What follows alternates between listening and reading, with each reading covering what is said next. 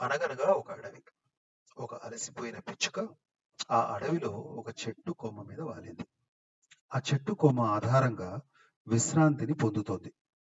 ఆ కొమ్మ పైనుంచి లోకాన్ని అందంగా చూస్తూ అక్కడ ఉన్న భయంకరమైన జంతువుల బారి నుండి దూరంగా సేఫ్‌గా ఉన్నానని ఆనందపడుతోంది.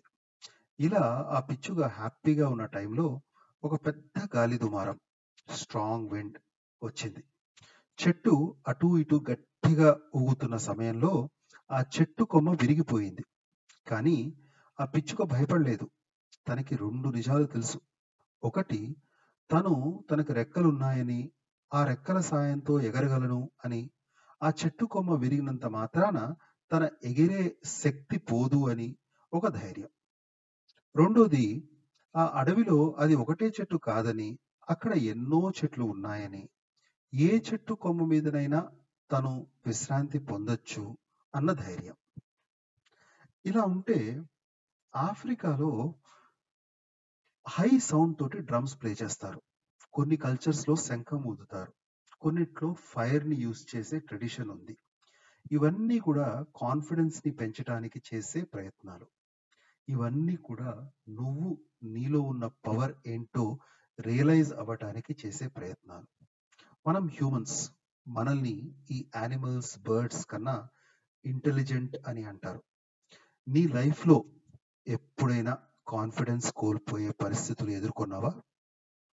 నువ్వు నీ సామర్థ్యాన్ని అంటే నీ కేపబిలిటీస్‌ని తక్కువ అంచనా వేస్తున్నావేమో.